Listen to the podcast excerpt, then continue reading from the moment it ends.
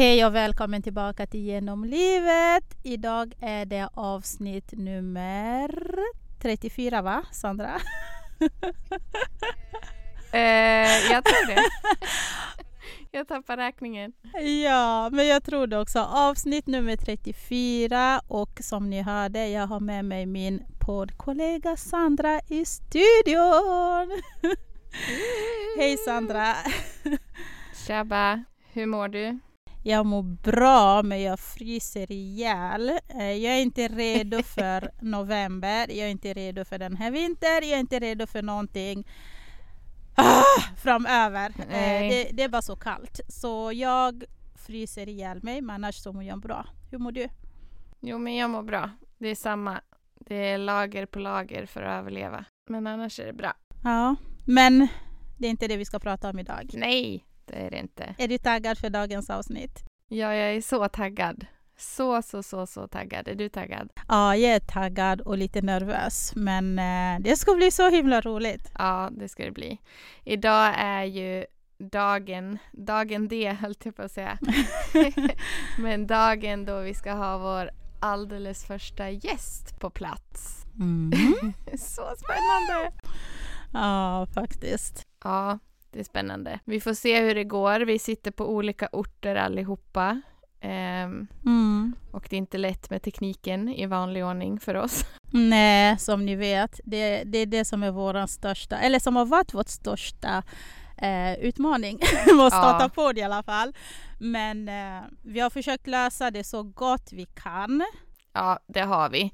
Eh, ni får ha lite överseende med att det kanske är lite, lite skrovligt och lite dåligt ljud på vissa ställen, men vi hoppas att ni ska eh, njuta av det lika mycket som vi.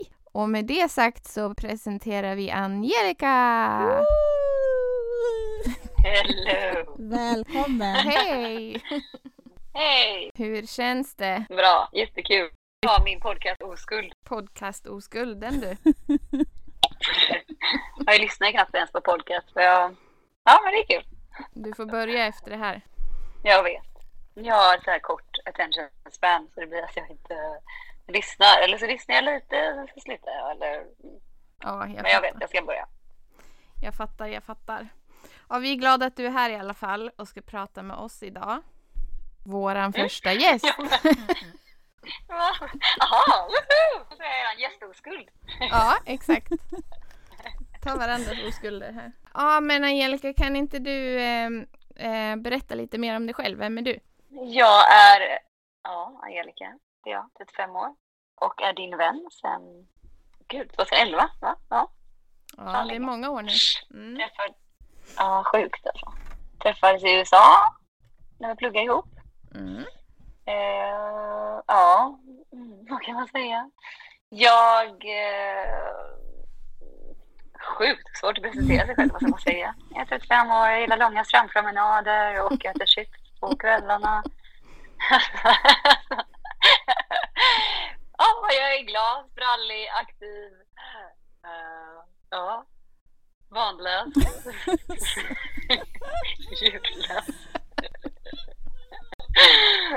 Ljudlös. Nu jag studerar kan jag säga i alla fall. Jag Ja. håller på att lära mig franska. Mhm. Jag har lärt mig spanska precis så jag är på mitt fjärde nu, franska. Det är väl det jag gör just nu som är mitt nummer ett fokus. Mm. Eh, Jag gillar att göra grejer som jag är rädd för eller som jag alltid velat testa. Så Kul. Vi har ju någon som pratar eh, flytande franska här i podden, så ni kan ju kanske köra en fransk podd här då. Precis. Oh, tu parles français! Åh, très bien! Jaha, men hur länge har du pluggat franska då? Eh, nu är det fyra månader. Så jag är verkligen en newbie. Men det går bra. Jag pratar faktiskt flera dagar i veckan med tjejer från eh, Frankrike. Um, typ som att man sitter på Facetime. Och så pratar vi 30 minuter engelska för dem. En del av eh, egentligen dagens ämne. Att må bra. Göra det som Mm. stimulerar en eller Mm, utvecklar. mm, mm. Nej men gud vad roligt, vad roligt. Vart är du ifrån? Jag är från Kongo Brazzaville. Så där har vi franska som är, ja typ som är ett av de språk som vi pratar där. Ja, det är så fint språk alltså. Så jädra vackert. Det är riktigt roligt att lära sig med. Men just på grund av spanskan så känner jag nog att eh, det hjälper mig sjukt mycket. För att det är ju likt i eh, många delar. Ja men precis. Många ord är väldigt likadana, det är bara hur man uttalar dem och sånt. Jag hade väldigt lätt att lära mig spanska eh, i och med att jag kan franska så det är, ju, det är ju samma sak. Kan man spanska så kan man faktiskt lära sig franska. Ja, skillnaden är då i franska så eh, här, skär ni av halva ordet och säger inte resten liksom. Mm. Det är det man får lära sig. Man bara, vad hände med halva ordet? Det bara försvann. Ta halva spanska ordet så blir det rätt. Exakt. Skär av det, ta franska. Exakt. Istället för att säga olla så säger vi oll. Exakt. Oh. Eller bara oh. Men typ som typ såhär, salut på franska, det, är ju, det, det stavas samma, på samma sätt som spanska salut. Men franska hör man inte T. Det är liksom salut. Medan spanska bara salut! Fullfölj. För fan. Ja! Så det är väl i alla fall för att prata om vad jag gör, det är i alla fall mitt fokus just nu. Ja, Eh, och det är skit, skit, skitroligt verkligen. Jag, jag tycker det, är, det känns som jag lever en dröm och bara plugga språk. Det är fantastiskt. Man lär sig så jävla mycket om kultur och folk och du vidgar ditt sätt att tänka. Eh, Mm. Och det är faktiskt ett sätt att må bättre på för att du lär dig att det finns andra sätt att tänka och inte bara ditt egna. nej. Eh, mm, Häftigt. Mm. mm. Ja, men eh, vad kul. Nog om eh, språk. Nog om språk. Nog om språk.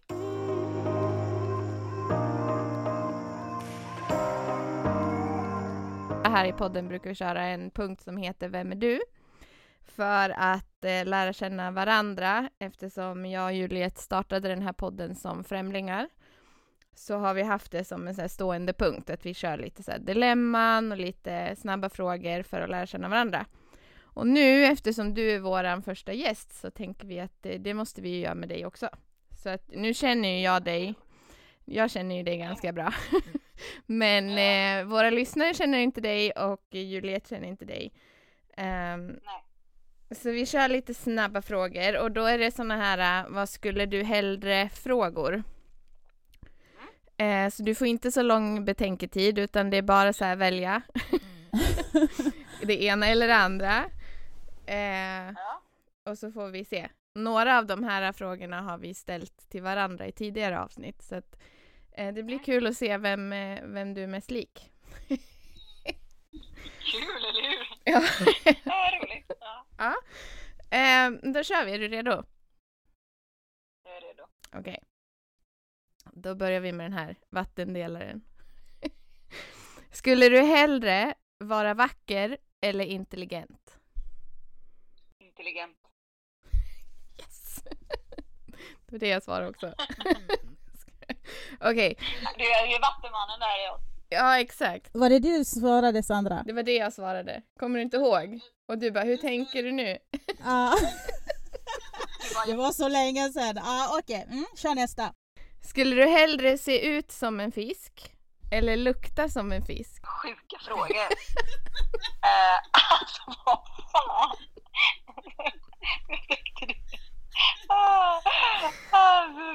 Jag hatar konstiga lukter så jag då ser jag hellre ut som en fisk. Okej. Ehm, Okej, skulle du hellre eh, vilja att allting du äter är för sött eller inte tillräckligt sött för alltid? Alltså jag är ju världens sweet tooth så den var ju lätt. För, för sött. För sött. Vad är ens för sött? Ja. Du är så amerikansk när det kommer till det. finns ingenting som är för sött. Nej, det hade gått. Jo, typ om man friterar Snickers och sen tar man så här, ger socker runt eller sånt där. Sånt där kanske jag inte gillar. Men Nej, Det lät inte jättegott. Eh, Okej, skulle du hellre byta kropp med ditt ex eller med din mormor? med mitt ex. 100 procent. Tight. Skulle du hellre veta allt och inte kunna prata?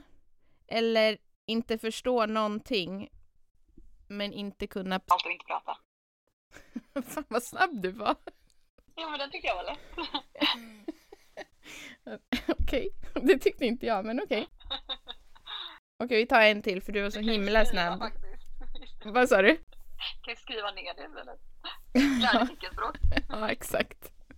Okej, vi tar en sista nu för du var så himla snabb så vi får ta en till. Okej, skulle du hellre ge upp att duscha eller ge upp sex? Oh. Jullan, vad fan.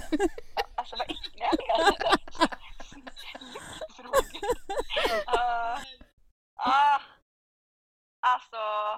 Den var ah, inte lika lätt va? Fan. Hatar lukter men ja, jag får väl ge upp och duscha då. Vad fan, jag kan inte sluta ha liv. Så får vi lukta illa ihop. Ja, precis. Det stod ju ingenting om att bada dock, så man kanske kan bada.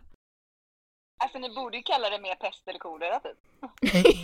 ja. Ja, men lite så. Ja, vad roligt. Känner du att du har lärt känna Angelica, Juliet? Ja men eh, ja faktiskt. Ehm, det har jag gjort. Kul. Mm. Hon är lite som mig. Ja faktiskt, Ja. jag har det. That's why we're friends. Ja, exakt. Man blir exakt. som man umgås. Man blir som man umgås, helt rätt. Mm. Så är det. Ja, men vad kul. Eh, lite, lite skratt och lite tok innan dagens seriösa ämne. Precis, precis. Som är då depression. Det är höst, tyvärr. Det är ju redan mörkt här i Sverige. Så det är väldigt så här, ja, det, det, det, det är en tung period som vi har framför oss. Så vi tänkte att det skulle vara intressant att prata om depression. Det har vi gjort tidigare, lite. Vi tänkte bara att du kunde komma in här, Angelica, och dela med dig av din historia som jag fått höra av eh, Sandra lite grann. Att du kanske har lite att berätta. Ehm, så vi tänker att vi hoppar direkt in i dagens ämne. Så första fråga, Angelica. Hur gammal var du när du för första gången mötte depression? Jag tycker den är lite svår. för att eh, jag har alltid haft ångest också. Alltså det har gått i hand i hand för mig, depression och ångest. Mm. Uh, ångest jag, vet jag ändå med mig att jag haft sedan jag var 10 kanske, 11. Uh, men depression, alltså när det blev liksom riktigt illa, så kanske 16. Oj. Mm. Uh, just att jag liksom stannade mitt liv så att säga. Jag slutade gå till skolan och fick om. Och så gick jag om två gånger till och med på gymnasiet. Mhm. Um, mm. Det visste inte du det va? Det visste inte jag. Man lär Nej. sig någonting nytt. det var väl då när liksom när det började liksom synas utåt och jag blev liksom handikappad så att säga av det. Ja. Det var första gången. Sen har jag hamnat till och från där flera gånger. Men det var kanske ja, 16 tror jag. Men alltså jag tänker så här 10-11 är ganska ungt Mm. för att få så här ångestsyndrom. Typ hur, Mm. minns du hur det utspelade sig? Eller så här, hur, kommer du ihåg hur du kände att liksom så här, det här kanske inte är så bra? Ja, så jag vet så mycket väl i skolan att jag hade ångest alltså, kring och nervös inför mycket. Och jag var så medveten om alla stämningar i klassen och positioner, man kan säga maktpositioner. Ja, Mm. Ehm, och typ oh, kittlande i magen på ett väldigt jobbigt sätt som ångest är.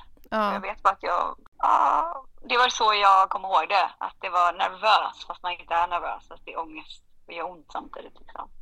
ja precis. Ehm, mm. En Det vet jobbig, jag mycket väl jag hade när jag var tio. Mm. Typ. Mm. ja, en jobbig Mm, känsla i mm. kroppen. Ja, den är fan värst tycker jag, ångest. Alltså depression är en sak liksom. Men den, depression kan man nästan känna sig likgiltig inför. Alltså när det är riktigt illa. Ångest, alltså det är nästan lite plågsamt. Vad sa du nu? Det är lite... Det är mer plågsamt tycker jag. Alltså det är vidrigt. Ja. Mm, mm. Det är mer intensivt typ. Det Eller? känns som att man blir straffad tycker jag nästan. Eh, plågad. Eh, Medan ångest är tungt och det är en sorg. Men eh, ja, det är svårt. Nu är det bara mitt huvud jag tänker hur jag separerar dem eller om de går hand i hand. Men Ja. Ja. det har varit väldigt, den har varit väldigt närvarande också. Men det ångesten har varit så stor för min del. Mm. Ehm, och sorg såklart. Och det är tunga. Men Mm. Mm. Uff. Men vad heter det, du är 35 idag eh, och du har haft ångest och depression sedan du var 10 då säger vi. Det är ju typ Mm. Alltså den största delen av ditt liv, hela livet, exakt. ja, ja. Eh, men hur har, du, hur har du dealat med den alltså från dag till dag tänker jag? Eh, för du har ju ändå så här eh, du har ju kommit en bra bit på vägen och du är ju, du är ju glad och sprallig och sådär idag liksom. Eh, och du har tagit dig igenom skola och jobb och hej och hå. Hur har du, hur, hur har du gjort? Mm. Gud, jag är svårt att säga nu för att jag då som 16 år är inte den jag är nu liksom och hur jag delar med det idag är inte det som jag gjorde då. Men eh, alltså jag började när jag var ung då, om jag utgår från när jag började få det, är ju att eh, ta hjälp och säga att jag mår dåligt liksom. Ja. Eh, uttrycka det. Och jag gick ju till psykologer um, på flera olika ställen, alltså i olika delar av mitt liv. Uh, så det var väl början till att göra det. Men allt från uh, gud det är så stort ämne så det kan vara lite svårt att... För det handlar ju om att först typ så här, om vi säger så här, ja, du gör det största först, du kan ta bort eller korrigera det största först, sen kan du börja finslipa det. Nu i mitt liv så finslipar jag allting. Nu är jag väldigt, väldigt, väldigt balanserad och mår väldigt bra generellt. Mm. Mm. Eh, men jag har ju mina dagar jag är lite låg eh, fortfarande. Eh, hur korrigerar jag dem nu? Nu är jag ju en mästare på att göra det för att jag har gjort det i 20 år Ja. liksom om jag jämför med förr. Jag, jag trodde att det var så mycket fel på mig. Men Ja. istället tycker jag det är viktigt att tänka att tvärtom är det inte det. Jag är bara känslig som så många andra och kanske satt i en in, inte optimal miljö som inte passade för just mig. Så vad passar mig? Förstår Mm. du? Vad kan jag vara där jag inte behöver utsättas för det här? Så det var mer det att jag försökte också placera mig eh, i miljöer och saker där jag kunde eh, typ minimera ångesten. Mm. Men det kom lite senare. Men när jag var ung så var det bara att egentligen lida igenom det och vilja dö och, och, tro, och vilja ge upp egentligen. Det var inte så mycket, jag trodde inte att det fanns så mycket att korrigera. Jag trodde bara det var fel på mig egentligen. Mm. Mm. Alla andra verkar ju så glada liksom. Eh, och klara skolan och kunde göra det andra. Nu är jag ju bara tacksam för att jag är så känslig. Jättetacksam. Mm. Mm. Ja. Men då var jag inte där liksom. Men allt från att eh, du umgås med fel personer till att eh, inte rö- röka, inte dricka, inte kanske måste sova bra. Eh, du måste ha dina rutiner. Sådana grejer hjälper mig otroligt. Mm. Lära känna sig själv bara liksom. Börja sålla. Exakt, börja sålla. Vad är bra för dig? Vad vill du? Liksom, vad har det hamnat fel i att du inte lyssnar på dig själv? Mm.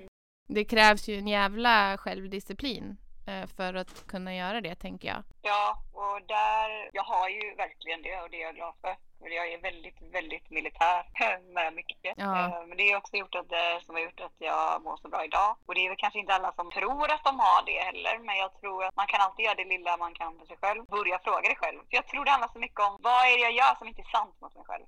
För egentligen handlar det inte om att jag var känsligare då än när jag är nu. Det är ingenting som har förändrats. Jag är lika känslig idag. Lika sårbar idag. Jag är lika svårt för alltså, att vara i sådana där situationer som jag var då. Vad är det som har förändrats? Ja, jag, jag vet vad som är bra för mig nu. Det visste jag inte då. Mm. Jag kanske står upp med grejer som inte jag gör nu. Jag vet när jag ska lämna, vet när jag, eh, vad jag inte ska äta eller dricka eller hur jag ska sova till exempel och sådana saker. Det jag kan relatera lite grann när det gäller ångestdelen där eh, när man gick grundskolan, eller när man gick skolan överlag, så här, högstadie och gymnasiet och så och eh, ni vet det här med grupptryck och man skulle hänga med viss personer och och gjorde man inte på deras sätt så var man liksom antingen så skulle man vara med Alin eller så var man lite så här creepy eh, som inte alls ville. Och det var ju mycket ångest att liksom vad då ska jag göra det, ska jag verkligen göra det? Jag är inte en sån, jag är inte en sån. Jag känner igen det så mycket eh, att jag själv också typ så här, hade lite ångest att umgås liksom med vissa människor i skolan för att man var inte, man var så man var inte som dem. Eh, man var lite annorlunda, lite sådär tillbakadragen och ville inte. Men man gjorde det inte ändå. Och när man väl hade gjort det så hade man mådde inte bra av det. Så jag känner igen oh, just den ångestdelen. Den är inte rolig. Nej, och det, men det, det intressanta är att jag tror att många av oss gör det vi inte vill. Och Mm. det är så här, resten gör ju antagligen likadant. Alltså de andra ungarna, eller de andra, man gör ju någonting man tror att man ska göra. Alla går en roll Mm. för att överleva. Mm, Mm. mm, Även den som ska vara tuffast i klassen eller den som är, man tyst och försiktig. mm, Eh, Så det har alla olika sätt att överleva på. Jag tror egentligen att skolan är bara hur fan överlever jag? Typ socialt och Mm. eh, rädslamässigt. mm, Och ja, en del av utvecklingen att hitta sig själv men jag tror att egentligen vet vi redan vilka vi är och vad vi gillar när vi är små. Och sen så går vi ifrån det ja, och går in i någonting. Ha, världen ser ut så här. Ha, då måste vi se ut så här. Och så går vi in i någonting vi inte alls är. Så egentligen handlar det om att skala av allting vi har lärt oss att vi ska vara till att bli den vi var från början egentligen. Vi vet redan vad vi vill och vem vi är. Mm. Så det är väl en skola för alla då, barn och vuxna. Ja. Jag känner nu att jag är igen som jag egentligen var när jag var åtta, förstår du? När jag var, jag var sex. mm, tycker om samma saker. Det är det jag vet. Jag vill gå till de hjärtefrågorna nu idag för att ska vara sann till min kärna. Och jag tror Mm. att vi alla har redan de kärnorna och de här ämnena Mm. och de här grejerna vi gillar. Och alla har vi unikt i det. Men när vi går ifrån det och börjar härma någonting annat eller någon annan för att överleva, det är då det blir knas. Och det är då kroppen säger ifrån. Nu, gör du, nu är du inte mot dig själv. Då får jag ångest. Förstår du? Mm. Nu Mm. blir du ledsen för att nu går du in i ett system med den roll du inte är. Mm. Mm. Vad är du egentligen? Så börja skala av det. Mm. Mm.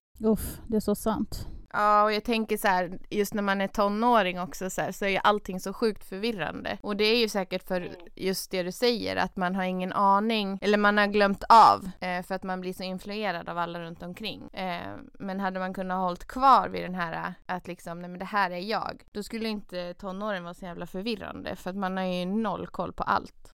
Och det är så mycket, mycket hormoner och mycket känslor och så liksom den här förvirringen på vem fan är jag, vem ska jag vara, vem förväntas Mm. jag vara. Eh, så det är liksom inte bara så här att hormonerna stökar i kroppen utan det är ju allting utifrån Mm, också. mm. Jag tänker nu som 16-åring, sökte du till exempel hjälp via skolan eller vilka verktyg, vilka hjälpmedel? Har du fått hjälp eller har du själv liksom tagit... Eh, alltså har du hjälpt dig själv? Förstår du? Ja, alltså jag har ju alltid varit som en öppen bok egentligen. Så det har ändå inte varit ett problem att söka hjälp. Så när jag var 16 första gången så tog jag hjälp av en kurator i gymnasiet. Mm. Eh, och sen så var det, har jag ju tagit hjälp av psykologer för en bör då när det varit illa. Mm, mm. Eh, och KBT har jag även gjort då, så när man gör beteendeterapeut som man hjälper och kognitiv beteendeterapeut. Så jag har till och från under hela mitt liv har jag tagit alla olika hjälp. Jag har fortfarande hjälp än idag, det vet du Sandra, du har ju Mm. också ringt Mm. henne. Jag har ju en Mm. spirituell coach idag och hon har ju ett helt annat sätt att tala till mig eh, och kan nå mig på ett sätt idag så det är fortfarande idag att jag har hjälp. Mm. Eh, Men det är ändå att jag finslipar grejer där jag vill göra korrigeringar i mig själv. Och jag menar och tillägga, jag är ju extremt andlig. Alltså, nu är det inte samma tänk som när jag var ung. Jag går inte så mycket på lo- logi, lo- alltså logik längre. Utan mycket energier Mm. och eh, mitt syfte i livet. Eh, våran plats på jorden och det är så mycket högre nu än vad det var då. Och det är egentligen därför jag inte är lika ledsen idag heller. För jag förstår att vi alla är något mer.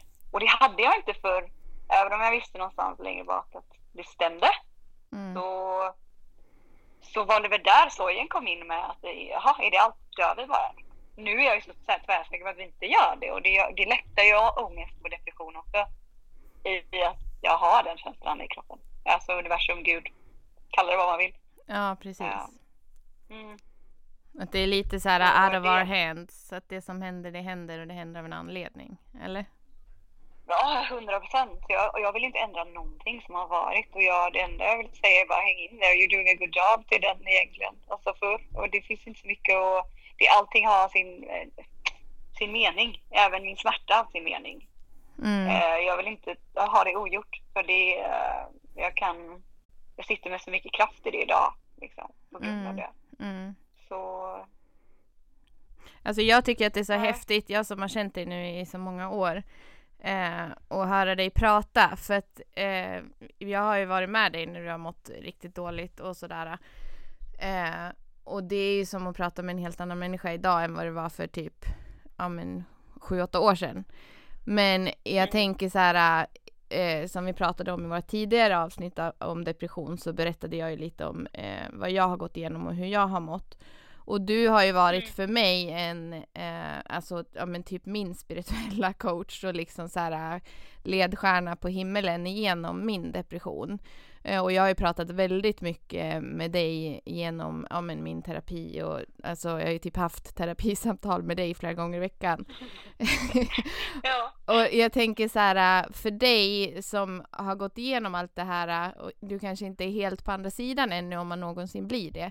Men när du pratar med någon som typ mig då som satt mitt i skiten och så här äh, ändå så här guidade mig igenom det på något vis. Hur, hur påverkar det dig i liksom i ditt mående? Eller förstår du vad jag menar? Ja, alltså skillnaden då, så som du sa för det, en grej som jag vet, om nu folk lyssnar och verkligen mår dåligt och har lätt till depression och sådär. Eh, typ också att vara accepterande mot sig själv, att det är det här jag känner nu. Och inte försöka fighta mot det, för det är ofta där vi gör fel. Det blir typ en strid inom oss själva. Ja. Eh, att vi inte får känna det, att det är farligt, det är läskigt. Egentligen tror jag att känslorna är där för att hjälpa dig säga att någonting stämmer. Vad är det som inte stämmer? Vad är jag inte snäll mot mig själv? Vart lyssnar jag inte på mig själv?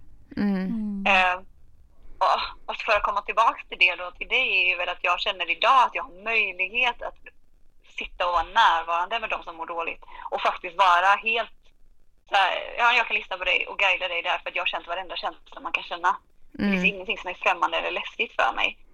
Eh, och då kan jag, det är så fantastiskt att kunna ge det. Det är bara så här en bieffekt, en positiv bieffekt som bara, men gud, nu kan jag sitta och hålla, alltså famnen om någon som mår dåligt till 110 procent. Mm. För när du mår dåligt så är du väldigt egoistisk för att, och det är inte menat på ett elakt sätt, utan du är egoistisk för du vill bara överleva. Mm. Du kan inte ta hand om någon annan. Nej. Eh, Du kan inte lyssna på någon på samma sätt. Mm. Och det är också viktigt att veta att man inte ska känna skuld över det. Och du, det är klart som fan, innan du gråter och skriker, hur ska du kunna ta hand om någon? Mm. Eller vara tålmodig? Mm. Eller en bra vän, eller mamma, eller partner. Mm. Det är inte så jävla lätt. Nej, precis. Men nu, nu kan jag verkligen vara allt det där. Och det, det är bara så här, ja, men som du sa nu, det är fantastiskt att bara höra att du säger att jag har hjälpt dig på, eh, även om det är något litet eller stort så det gör mig helt varm. För jag bara känner, gud tänk vad fint den smärtan då kan göra något vackert. Eh, Även om det hjälpa en människa eller en miljon människor Mm. så är det hela syftet med det egentligen också, tror jag. Därför blir det ett syfte, om du förstår. Smärtan får ett syfte Mm. till slut. Att jag, jag har gått igenom den här skiten för att nu kan jag hjälpa någon annan. Liksom. Det blir det till slut eftersom du vet ju med mig nu att jag är extremt minimalistisk också. Det har en del av det med att göra att eh, tar jag bort allting så har jag bara mig själv. Och när jag har bara mig själv, då kan jag vara till service. Jag kan serva andra. För jag har ingenting ah, jag behöver ta hand om runt mig. Jag vill ha så lite som möjligt för att jag ska kunna vara typ, ja men redo. Bara, ja, vad vad kan jag göra för att förbättra världen eller hjälpa människor? Det är där det blir till slut när du bara luckrat upp eller städat hela ditt inre om du förstår vad jag menar. Och Ja. din utsida. Ja. Jag har ju sålt allting jag äger. Eh, och då står man där. Man bara, jag är så jävla redo. Så att du får en närvaro att ta hand om andra på ett helt annat sätt. Och det är tack vare all smärta egentligen. Om, man, ja. om man ska se det så. Ett behov av att rensa mig själv och min, allting där som inte, som inte är rätt. Mm. Tungt, Mm. men eh, För att svara långt på eh, Mm, jättefint. Ja, verkligen. Men jag tänker Angelica, hur mår du idag? bättre än någonsin. Jag, men jag har mina dagar så jag tycker också att det inte ska vara så här, gud hon är på rosa moln jämt. Mm. Liksom. Eh, jag kan hantera det mycket lättare genom att jag accepterar att jag mår dåligt eller om jag är nedstämd. Men eh, alltså 90 procent av tiden går jag och är bara helt stabil och mår fantastiskt egentligen. Jag har ingenting att klaga. Mm. Jag tänker lite, kan du liksom känna det på dig att nu är jag på väg att, att, att hamna där igen? Nej, jag tror inte det kommer vara det längre, men jag kunde känna det förr. För jag menar, det var ju bara två år sedan jag typ, eh, senast hade min dipp och jag ville dö i princip. Mm. Men det var ju på grund av, som Sandra vet, min hemska relation. Mm. Alltså jag hade en väldigt jobbig relation i flera, flera år. Eh, och så det var inte så länge sedan egentligen. Men ju mer jag eliminerar folk som inte är bra för mig, eller säger saker som inte är bra för mig, så har jag inte så stor risk längre att hamna där, så kan jag väl säga. Så jag känner inte längre att jag är rädd för att hamna där, för jag kommer inte hamna där. Men jag har mina dåliga dagar. Mm. Jag känner mig väldigt låg, omotiverad, deppig. Liksom. Men sen kan jag vakna dagen efter och vara världens lyckligaste igen. Och veta att det är bara okej, det är bara 24 timmar ibland. Ibland är det bara det. Mm. Mm. Inte mer så, det är ingen fara. Det är jättefint att höra dig och Sandra prata. Jag bara här tyst, bara, vad fint. För jag, jag, man kan verkligen höra att ni har jättefin vänskap. Och jag tänker lite när det gäller vänner. Eh, har du liksom kunnat känna att förutom Sandra att du har kunnat prata med några av dina andra närmaste vänner som har liksom förstått vad du egentligen har gått och går igenom och liksom funnits där för dig. För det är någonting vi har pratat om tidigare att vissa vet bara inte hur man ska liksom omfamna när någon kommer med någonting liknande till dem. Har du liksom känt, liksom, förutom Sandra, att du har haft någon annan eller några andra att prata med? Ja, det tycker jag ändå. Alltså, jag har alltid haft väldigt fina vänner. Mm. Så jag tycker nog att jag alltid haft någon att prata med. Och om det inte har varit så så är det psykolog eller sådär. Mm. Sen tycker jag ändå olika vänner är ju bra på olika områden. Så att man inte tror att någon kan göra allt och, och förstå alla delar. Mm, mm, Sandra och jag kanske kan hitta eh, alltså en konsensus i någonting som vi har gemensamt och hon kan hjälpa mig på en specifik del. Medan kanske min syrra kan hjälpa mig på en annan del. Exakt. mm. så, ja, så det... It takes a village som man säger. Jag tror det är så även med psykisk ohälsa. Det bara har en. Utan, mm. Men jag tror det är viktigt att ha en typ som kan lite mer ibland. Typ som nu, jag har min guide. Jag känner bara, gud vad hade jag gjort utan henne? För jag behöver ju någon som har gjort ännu mer om du förstår. menar. hon är ju nästan 60 år. Mm. Så att hon har ju så jävla mycket erfarenhet och haft sjukt mycket grejer som har hänt henne. Och sitter på så extremt mycket kunskap. Och jag måste ha någon som kan lite till så att jag bara känner att jag har den här stöttningen. Annars känner man sig rätt ensam. Bara, gud ingen förstår mig alls. Nej men exakt. Men då måste man hitta, hur hittar jag någon då? Det kan ju vara en slump. Jag råkar hitta henne på en hemsida för medium liksom. Ja. Så det är ju inte alltid lätt att veta det. Men Mm. Mm. Mm. nej. Okej, men om du skulle få eh, säga någonting till eh, 10-åriga, 15-åriga, 20, 25-åriga Angelica Mm. eh, idag, vad skulle du säga då? Gud, jag tycker den är lite svår eftersom jag inte vill ändra någonting och som sagt. Och jag tycker att allting hade sitt syfte där. Det var... Men typ lita på processen då kanske. Lita på Mm. att smärtan har ett syfte. För det, det har det alltid, även om man inte tror det. Och Mm. det- just när ni sa det här med reborn, jag tycker det var ett fint exempel. Är, man kan tänka som en fjäril är ju en kokon innan den blir en fjäril. Och allting, alltså i kokonen sitter du och bara, gud det är mörkt, varför är jag här? Jag vill bara ha en fjäril. Men det har också ett syfte. Kokonen Mm. också när man typ mår dåligt på hösten, man kokonar sig, har också ett syfte. Vart är det jag kan titta med mig själv, Ti- titta på mig själv och titta på mörkret. För att sen då på våren komma fram och bli en fjäril. Och det där går i cykler, det är inte bara en gång menar jag inte. Men, Nej. Så jag vet inte vad jag ska säga till mig yngre än mig. Bara att höra din historia så tänker jag bara liksom att fy fan vad stark du är. Det är någonting du hade kunnat säga till din 16-åriga jag liksom att det låter som att du är och har varit en väldigt stark person för att liksom ta dig ur och igenom den situationen. För det kan inte ha varit lätt att ha depression som typ 16-15-åring och idag är du 35. Så det, det låter som att du är väldigt stark liksom som person. Ja, alltså det, ja, det är väl en av mina egenskaper som jag är glad över att jag är. Att jag är väldigt, väldigt stark, thank God. Men jag känner även de som kanske inte känner sig så starka. Mm. Jag menar jag då, som, om ni ser mig utifrån, tycker det. Jag har ju aldrig egentligen känt mig stark, om ni förstår. Mm. Så Nej. även den som är stark känner inte sig stark. Mm. Så, inte no, så någon som inte känner det, att de inte tror att de inte är starka. För vad är stark? Alltså den, den det, men, det är svårt. Mm. Det är väl det. Sitta med känslorna då, våga sitta, det är väl styrka för min del. Spring inte ifrån det du känner. Nej. Sitt med det. För det är någonting som säger dig att du behöver ta tag i någonting, korrigera någonting, var ärlig mot dig själv. Mm. Mm, för mig är det styrka. Att våga sitta där ensam, helt ensam. Inte, inte distrahera dig med någonting. Även om det är relationer, alkohol, party, eh, en aktivitet, jobb. Vad är du? Vad vill du? Vad känner du? Och det kan du bara göra i ensamheten och tystnaden och mörkret. Men det, sen blir det ljust. När du har gjort det. Mer och mer. Mm. Mm. Ja, det är häftigt. Det är häftigt att höra, Jo, men faktiskt. tycker jag. Ja. Men det är också så här när man märker nu när vi pratar hur det är ett så jävla stort ämne och man skulle kunna prata i en vecka liksom. Mm. Men eh, ja, bara och, och peta lite på det i alla fall.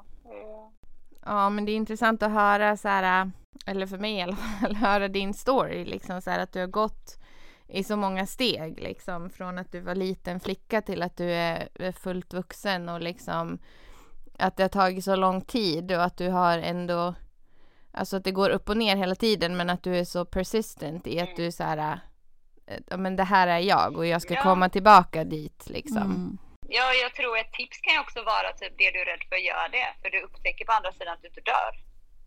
Och då blir du ju stark. Genom att du ser att oh shit, oh, jävlar det här var läskigt. Oh, jag dog inte. Oh, jag blev med stark. Mm, intressant. Och då fort, jag gillar att trigga den. Det vet ju du. Ja, men nu ska jag börja göra något nytt för att jag tycker att det är lite läskigt. Mm, Och det är en del av att utvecklas till att bli orädd och bli stark. Mm. mm, Men någonting faktiskt jag vill tillägga, för att nu pratar vi om det här för att det är inför hösten också, många får höstdepression. Mm. Mm.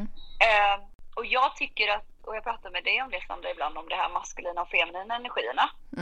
Eh, där maskulin är en aktiv energi och en feminin är en passiv energi. Och jag tycker det hjälper mig jättemycket när jag tänker på mörka, alltså typ som mörka väder. I Sverige då när det blir grått och det blir ingen sol, det är tyst, det är deppigt tycker man. Att det har ett syfte. Att du ska gå in som en björn, du ska gå i det för att du ska alltså recover. Alltså du ska eh, läka dig själv. Du ska ta den tiden och bara sakta ner och nurture, eh, alltså ge dig näring. Och jag, jag tycker det, det hjälpte mig i alla fall när jag tänker på höst och mörker och vinter. Typ att, oh men gud, sen kommer jag ut där när det är vår. Då är jag lite starkare, lite aktiv igen. Att det, det, ibland fightar vi mot det här passiviteten som är lika viktig som det aktiva. Om inte viktigare egentligen tycker jag, passivitet faktiskt. Och det är det som hösten och vintern står för egentligen. Men så försöker vi vara aktiva och jobba emot eh, kroppen Mm. eller vädret. Följa naturen, förstår du? Mm. Ja, riktigt smart faktiskt. Jag har aldrig tänkt på det på det sättet. Nej, jag gillade det som fan när jag hörde det. Jag bara shit, wow, verkligen. Vi kan inte bara vara i solen jämt. Vi Nej. kan inte bara vara i aktiv jämt. Du måste vila. Eh, Och hela naturen är ju upplägg så. Det är förstöra eller skapa. Mm. Förstöra eller skapa. Mm creative vilka alltså. Det är en del av bara det vi är. Att våga vara passiv. Och att vi ser det som lika viktigt. Jag tror att vi blir så stressade av det. Varva ner. Ja, det makes sense. Alltså man kan egentligen säga att kärnan i höstdepressionen, alltså nu kan det ju vara olika för alla, men om man tänker så på det du precis sa, att kärnan då i höstdepressionen är att man försöker fighta emot naturen och kroppens behov av att eh, varva ner. Och det är därför man tycker att mörkret är jobbigt. Mm. Ja, det, man ser det som något deprimerande eller något läskigt eller farligt. Eller nu ska jag gå in i... Men också det här sakta ner är ju, vad, vad innebär ofta sakta ner och vara passiv? Jag måste sitta med mig själv och mina känslor och det är det folk tycker är läskigt. Mm. Mm. Istället för att se det som en jättefin möjlighet att sitta med det. Krama om det och nurture. Och lära sig. Mm. Och faktiskt bara, jag behöver inte göra ett skit. Jag kan ligga här i soffan och äta godis som jag vill. Gud vad härligt. Att jag inte orkar gå ut i vädret liksom. För att det regnar. Underbart. Mm. Det är liksom bara, alltså djuren gör ju så med. Så Vi är lite inne på de här, eh, så här tips och så. Så jag tänker att har du några flera tips som du skulle kunna ge till någon som går igenom depression? Ehm, lite hur man ska tänka och så. För min del då, ja, jag tycker väl att typ, ta bort det du kan ta bort. Vissa grejer kan du inte kontrollera, men vad kan du kontrollera själv?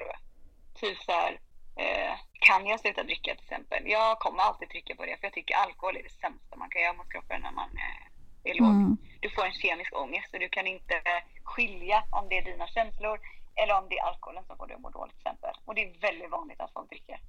Och det är därför för mig nummer ett, ta bort det bara. Det spelar ingen roll om de tycker att jag är hård eller militär. Alkohol har, om du mår dåligt, det har inte i ditt liv att göra. Ehm, samma rökning, det stressar dig. Eh, ditt nerv, det stressar hela din kropp, ditt system. Sådana grejer, kan du korrigera någonting av det först? Förstår du? Dina känslor är inte alltid lätta att korrigera, men kan du göra yttre grejer först och främst? Kan du ta dig bort från vissa miljöer som du inte mår bra av? Kan du sluta med en aktivitet du inte trivs med? En vän som inte får dig att må bra, som behandlar dig illa? Eh, kan du gå ifrån en relation som inte är bra? Sådana grejer går ju att fixa.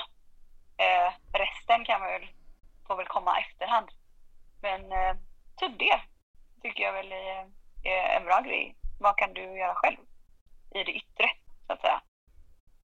För att hjälpa dig med ditt inre att bara, okej, nu börjar det du sakta ner dig själv och kunna se vad är dina känslor och vad är någon annans också. Det är de grejerna med. Du vet inte alltid. Om du är mitt i kaos och du har alkohol i kroppen, vad, vad, vad är du och vad är alkohol? Alltså ett exempel. Mm. Det kan vara ett tips. Jättebra. Med det tipset så tycker jag nästan att vi kan börja avrunda. Så jag håller med. Vi får ta och avrunda och, eh, och så får vi tacka Angelica så mycket för att hon, eh, hon ville gästa och vara våra första gäst i podden. Ja men såklart, det var, det var jättekul. Sen blir det annorlunda första gången man är, när man är lite mer offentligt och ska prata om något. Mm. Jättespännande. Mm. Så, tack så mycket att ni bjöd in mig. Det är ett väldigt viktigt ämne. Ja, det är ju det. Eh, Det är väldigt viktigt att prata om. Jag vet när vi pratade om depression sist så fick vi väldigt bra respons. Att det var så här, ja men det var uppskattat att vi tog upp det och att vi vågade prata om det och att vi vågade dela med oss av hur vi mådde och vad vi har gått igenom och sådär. Att folk behöver höra det och det, vi pratade ju om det förra hösten också. Eh, inför mörkret och sådär och att just att det är, det är känsligt och det är jobbigt för många. Så att, Mm. Eh, Mm, man mm. behöver toucha på det emellanåt. Verkligen. Mm. Jajamän. Tack för att du kom Angelica och eh, ta hand om dig. Ja, detsamma. Tack så jättemycket. Okej då. Hej då tjejor. Hej då. Ja. Hej då! Ja, hörni, tack för att ni har lyssnat på dagens avsnitt med våran första gäst, Angelica. Mm. Hoppas ni har fått ut lika mycket av det som vi har fått. Jag har lärt mig massor i alla fall. Eh, och så hoppas jag att vi hörs nästa vecka. För vad är det vi ska göra då, Juliet? Nästa vecka då kommer det ett ganska och också ett spännande avsnitt där vi pratar eller där vi firar. Ah, okej, ett år. Jag kan inte säga det, sorry. Men ja, vi firar ju ett år. Ja. Ehm, så vi ska prata mer om det i nästa avsnitt. Hur sjukt! Så kul! Faktiskt. Faktiskt. Oh my god. Ah, ja, vi hörs nästa vecka. Vi hörs då. Ta hand om er. Hej då! Hej då!